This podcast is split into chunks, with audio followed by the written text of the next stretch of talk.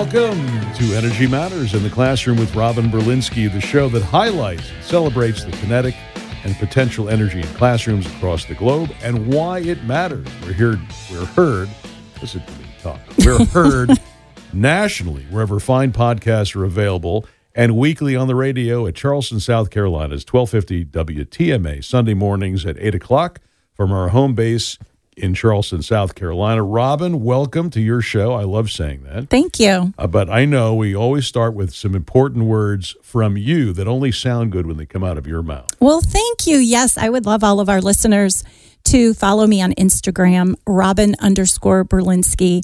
There's lots of great information on there for teachers and parents, and some really cool opportunities coming up in March and April. So I encourage you to please follow me on Instagram, Robin underscore Berlinsky. And where are we sending people today for more information and to listen to podcasts besides the usual Spotify and Pandora? They can go to. Absolutely. Um, thelearningring.com.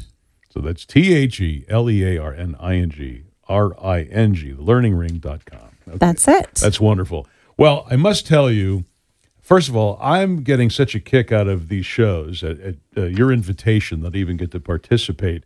And what I'm loving seeing is the numbers. There are lots of people out there listening to these podcasts. And I know you're making a difference, as you always have in the classroom, which is just extraordinary. So, how cool is Thank that? Thank you. It is cool. Um, and we always have terrific guests. Now, the problem with our first guest is that his resume is so long that it could take up the entire show. So, Jim Crupi, I'm going to read an abbreviated version. You can fill in the blanks, but uh, uh, let me just say that Dr. Crupi is the president and founder of Strategic Leadership Solutions, is a recognized authority in international business, future trends, and leadership developments.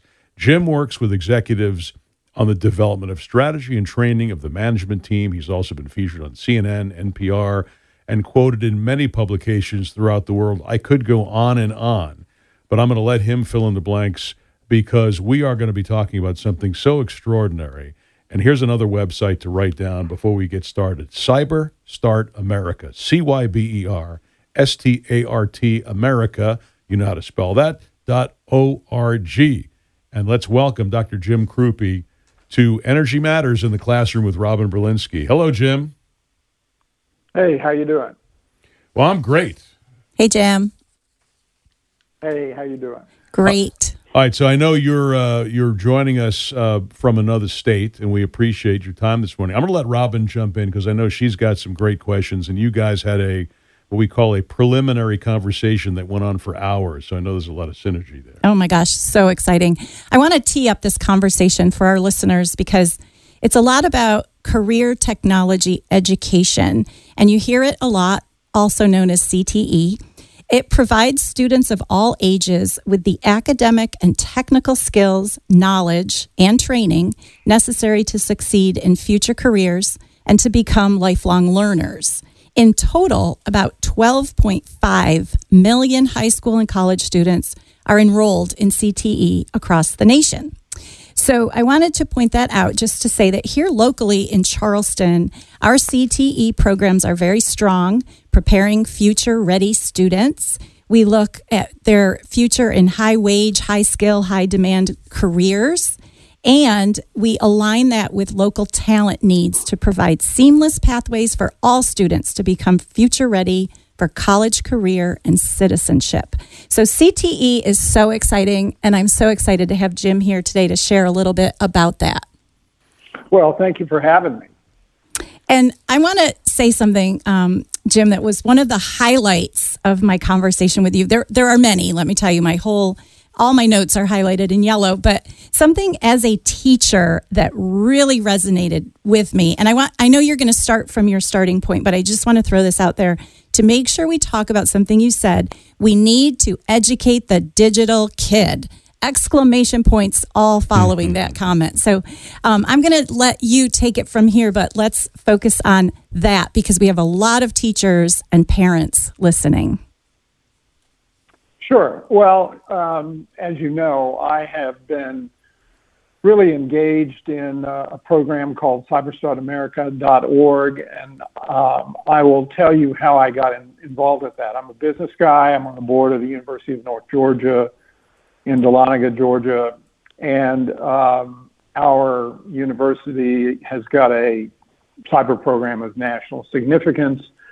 And we had won something called the NSA's Codebreaker Challenge. Uh, beating out 600 colleges and universities across the country. And I posted that on my LinkedIn page, and I got a phone call uh, from the National Cyber Scholarship Foundation director who told me a story I'm going to share with you. So in 2015, the Emiratis wanted to build a cyber program, and they didn't want to have guest workers, obviously, and they talked to some people that they knew in the, in the UK they sent a young guy down there who looked at everything and decided the way to go was to start with high school students.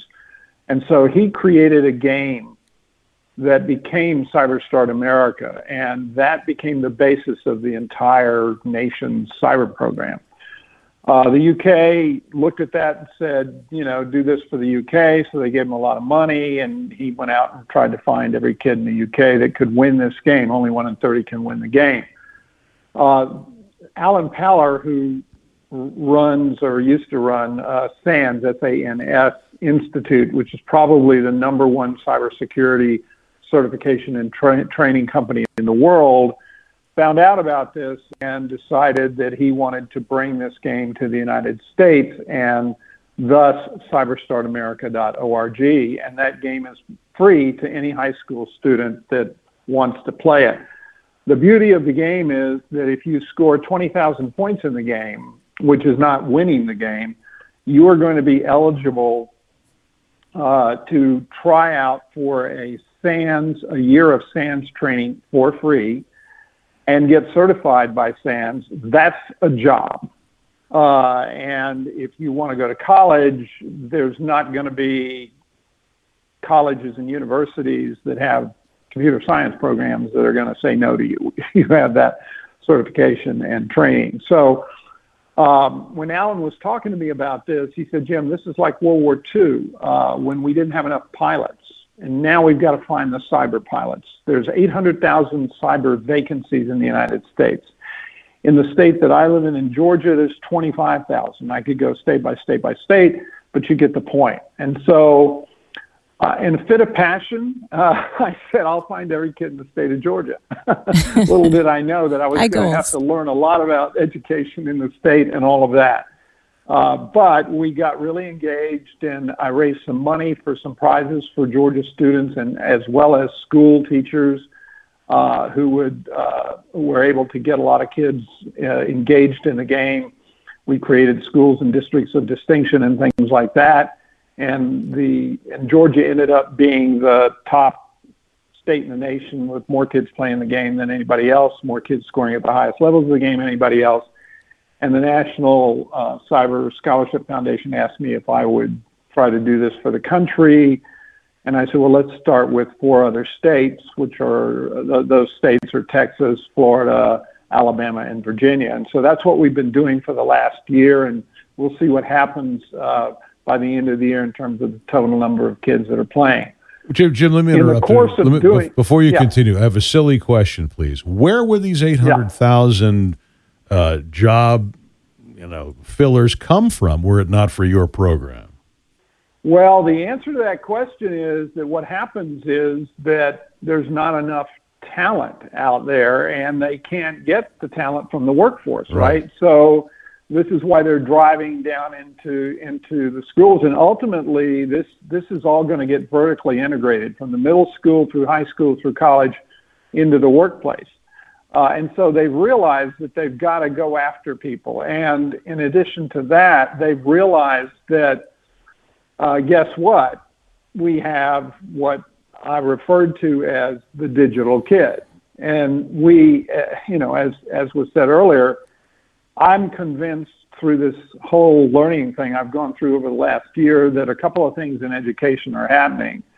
Number one, I'm not convinced we know how to educate that kid. Number two, what's going to happen to education is is something called the gamification of education because all these kids are growing up playing video games and doing all this stuff. Uh, with CyberStart America, it's designed to find five attributes that matter in terms of how good you're going to be in that space. And even if you decide not to go into into cyber for some reason, the game is going to teach you and find out if you have problem solving skills, critical thinking skills, and all that. But the top two attributes are insatiable curiosity and tenaciousness. And so this game determines, finds these kids because to do well in this game, you can't give up and you've got to be really creative. Um, and, and you don't have, by the way, when you play this game, for those teachers out there, no instructions are needed from a teacher. The kid does not have to be a geek. The kid does not have to be technically astute. The kid only knows how to, if, if the kid can sign on and play Google or look, or do a Google search, the kid can play the game. And then they get into it and they love this game. And so there are tiers and levels and it gets more complicated the farther you go along. But there's no instruction necessary, which is really a brilliant design. Uh, why don't the kids have a problem with this? And, and it doesn't matter, by the way, whether a kid is a computer science student or not. There are kids in art that do really well in this game, and the reason is they have pattern recognition skills. So this that's the beauty of this game. It, it doesn't matter what your background is. It matters what's going on with your mind and your capability and your capacity. Um, and so what happens as as I've noticed all this, and I'll use my 10 year old grandson Ian as an example. So he plays a video game. He is simultaneously, while he's playing that video game, watching a YouTuber that YouTuber has cracked that game, knows the secrets of the game and all of that. That YouTuber has 70 million followers. That YouTuber is his teacher, real time. So he is watching the YouTuber, learning about the game, playing the game, finding things a YouTuber hasn't discovered. In other words, he's going learning application, learning application, real time in seconds. That is a different kind of generation. And I've told people at North Georgia, uh, we don't reinvent our curriculum every 18 months. Kids aren't going to come. I mean, these kids are, he, he's in the 10th, he, he's 10 years old and he's in the fifth grade and he's taking electives called, in, in a public school system, electives called augmented reality, virtual reality, computer coding, robotics, and all this stuff. Those kids, this is in their blood. And so the question is, we've got to really figure out how to keep these ch- kids challenged. We've got to figure out how to cha- how to how to get them to where they learn by, I believe, in large part through the gamification. And it doesn't matter whether it's something like this with cyber. Um, it could be history. It could be anything, uh, because that's where kids live. And so there's going to be a lot of adjustments we have to make because the kids in elementary school today, by the time they get to high school, if they're doing the same thing in high school, these kids are not going to be challenged because they're learning they're learning in an alternative medium. And when they go to school if if they're not really challenged and excited about what they're doing like when they do a video game um, then you know I think we're going to have some pretty serious issues with kids and school and all of that, and and and it's all the way through the system. So that is so um, true. Um, Jim, I want to jump in because my head's exploding. If you don't mind for just a second. Um, I don't want your head to explode. It, it is exploding, and I know a lot of teachers are are like leaning in. They have so much excitement. So I want to just say a couple things. Number one, Tradition has no place in education. I 100% agree with you. You told me that when we were talking, and I just loved what you said about that, that we should be reinventing our curriculum every 18 months. Um, but I know it, it's like turning a barge, right? We have so many yeah. other things as teachers. And, and so, but that's so important to hear. Another thing that blew my mind. Pattern recognition, my goodness, it's a kindergarten standard, it's preschool. So, parents, teachers, if you're listening, pattern recognition, color recognition, sorting, so, so, so important. It does lead to these kinds of great opportunities for these kids in their future.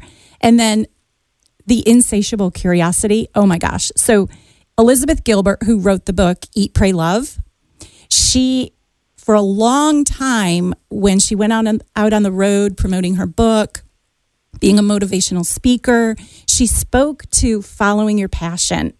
She spoke about it, when you follow your passion, you're successful, you never feel like you're working.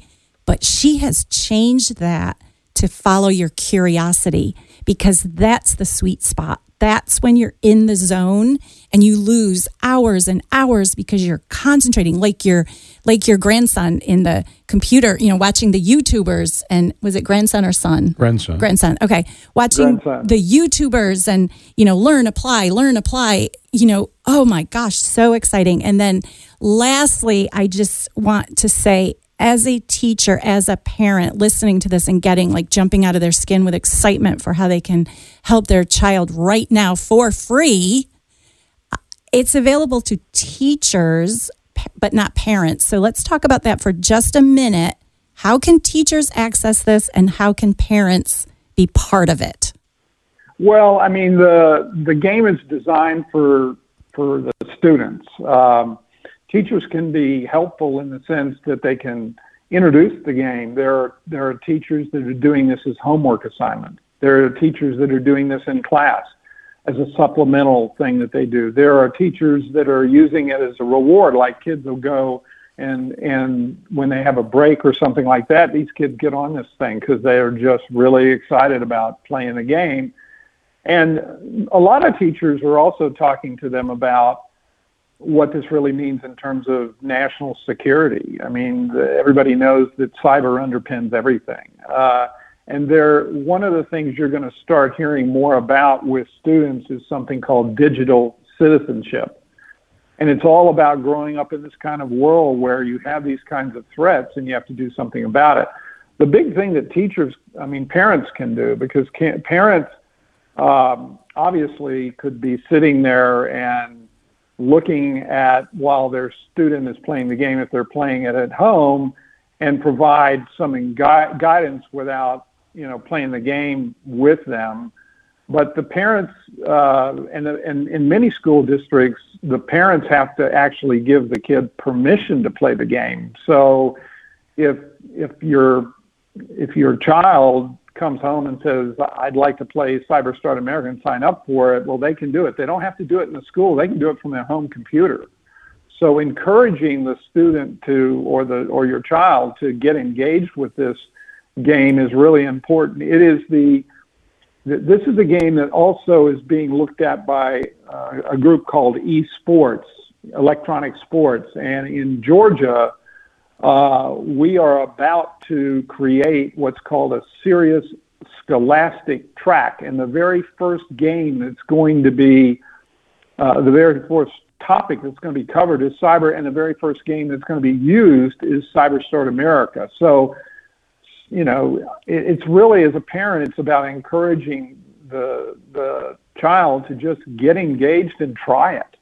Uh, and once they start getting into it, uh, it's over. You know, they, they, they will go, and the ones that really, really get turned on by this, uh, who ultimately decide this is, gee, this is really something I want to do. Because for them, it's more about playing a game and solving puzzles. They don't necessarily think in cyber terms, but the reality is that's what they're doing in the game. Yep, having so uh, much fun, so they don't know they're that, learning. That's the biggest thing. Yeah, that's right. That that's the biggest thing a parent can do is to be an encourager and an information provider. Like, hey, you might want to try this. Uh, and once they get started, and if they listen, if they if they do well, I, I don't know another game where you can play the game. It's free. You get a free year of training from the number one cyber training and certification company in the world, and you get a certification if you do well which basically is going to get you a job. I mean, when you have this many vacancies in the in the country and in the states, this is what businesses are doing, and they're finally figuring out, wow, if I if I offer an internship to this student and I find out they're really really good, and they've got this certificate, well, I already know they have capability. Now let me see if they fit into our culture. That's inexpensive workforce development. That's inexpensive recruiting and then when they finally make the decision to hire, they know what they're getting. Uh, and they know that this kid's going to fit into their culture. What happens now is that these companies are ripping each other off. So somebody will go into a cyber job, say for Coca Cola, and then Home Depot or UPS will look at that person and say, We want you, and they'll pay them more money to get them because there's a shortage, right? And that's just not sustainable, and it's, it's a big problem. Um, so that's the biggest thing a parent can do is really support, introduce the, your child to the game, support them.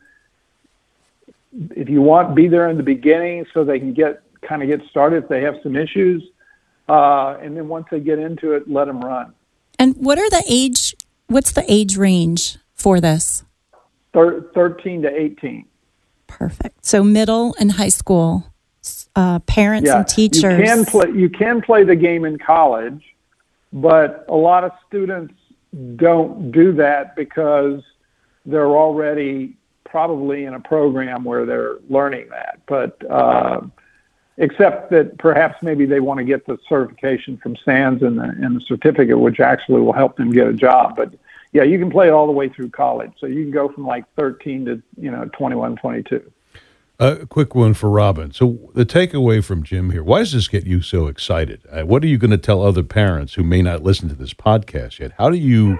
I mean, to me, this sounds like the next level of education. Oh my gosh, it it I have chills. I mean, and and it's so true because when we're when we're in training to be teachers, when we're pre-service teachers in college and beyond, getting our masters, we're not taught to teach kids what the future is. I mean, think about, I mean, when I went to college, that, you know, obviously there was no Instagram or Facebook, and I didn't, you know, there, we don't know what we don't know. And having opportunities and resources at our fingertips like this is just amazing because teachers are busy, let's face it. And having this kind of, I want to say like handed to them, but seriously, this is amazing, an amazing opportunity.